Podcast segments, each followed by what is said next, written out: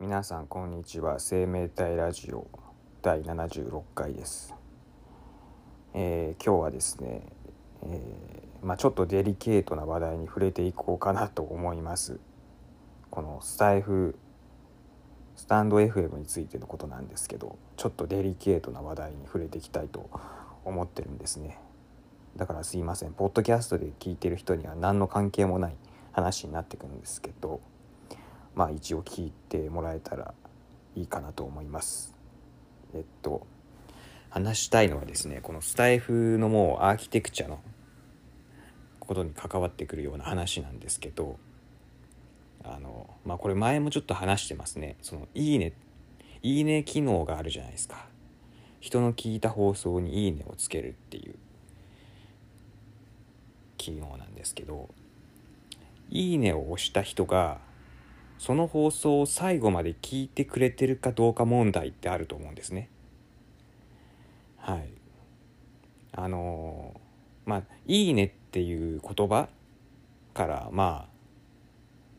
えーまあ、期待されるものっていうのがその放送を一通り聞いてそれに対して「いいね」って言ってるっていうのを本来であれば期待したいじゃないですかそういう「いいね」がつくことを本当は期待した期待したいんですよ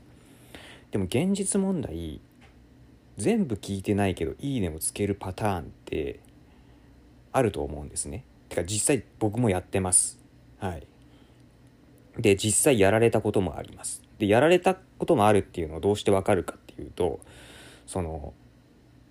あれって「いいね」を押した時間が出るんですよ。うん。だから例えばねその、まあ、エピソードごとに「いいね」が押せるようになってるんであの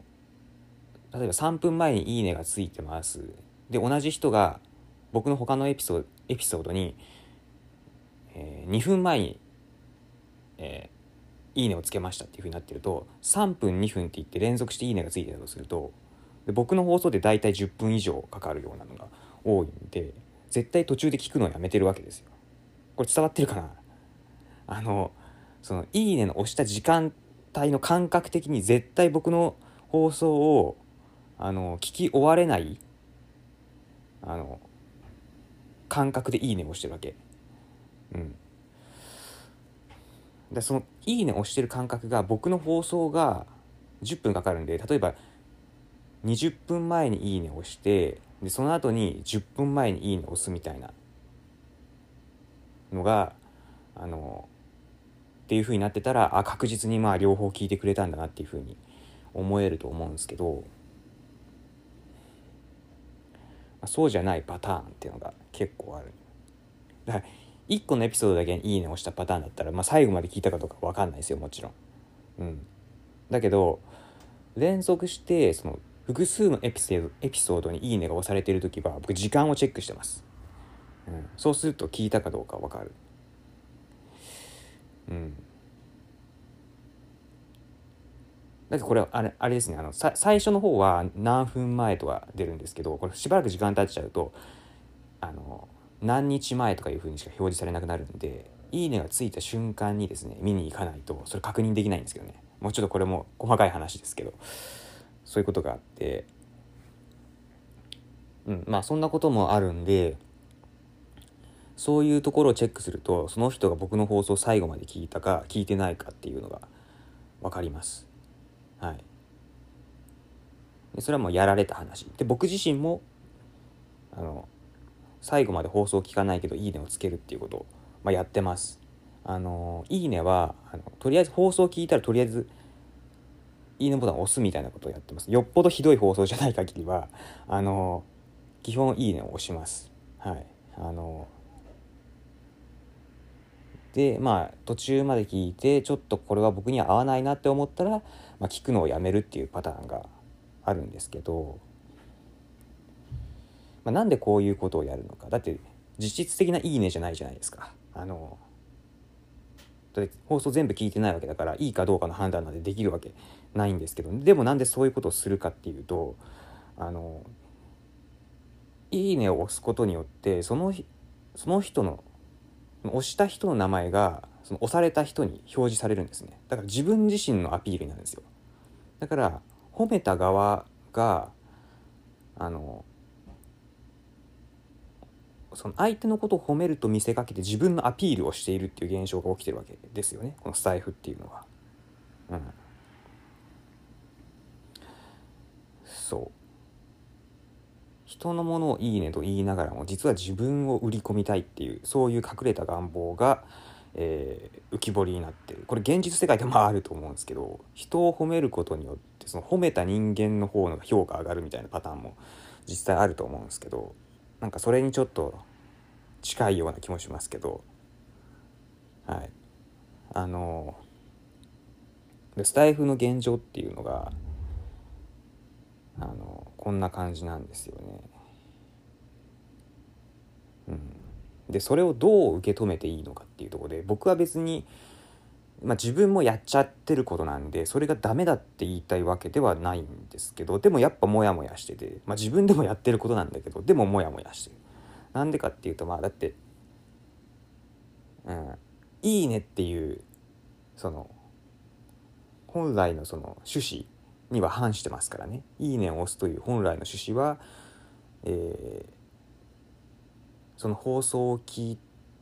たあのことに対していいと思ってるかどうかっていう多分本来の趣旨だと思うんですよ。まあもちろんそれ誰かが言ってるわけではないですよ。うん。なんて言うんだろうこれ。うん。そのまあでも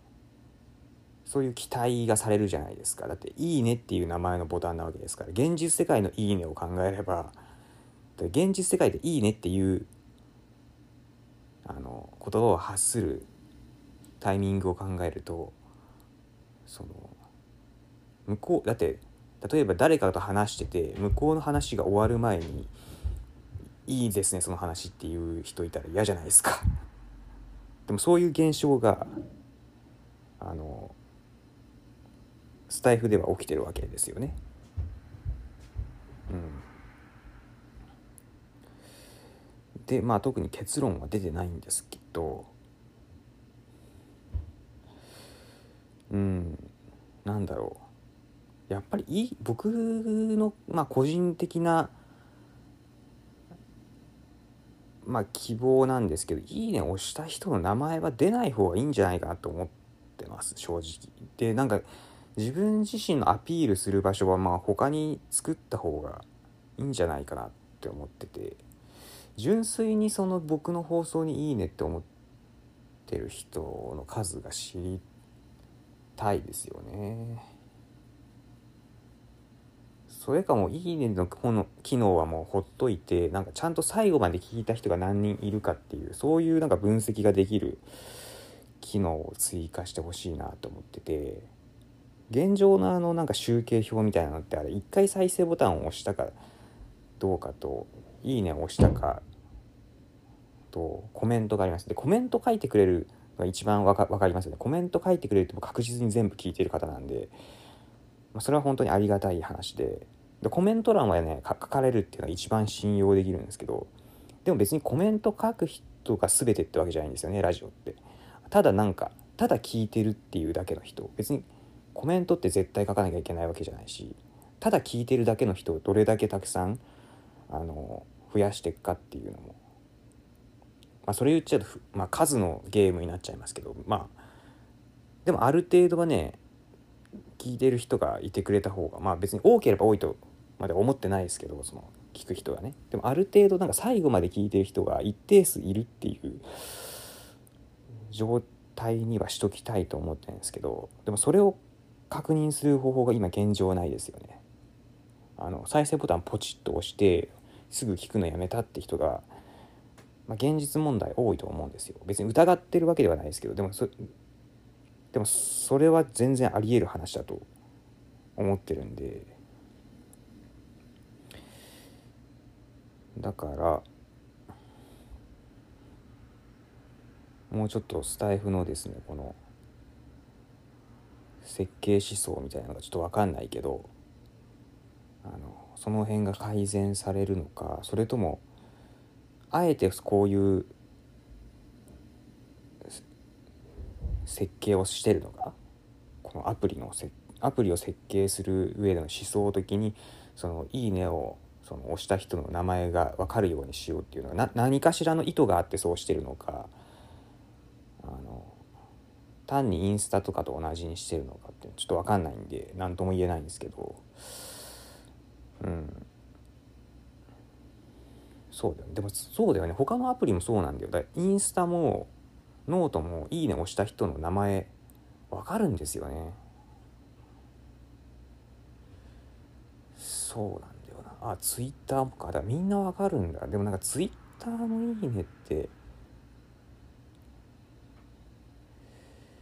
でもツイ僕だ僕はツイッターの「いいね」に関しては別に気にしてないな。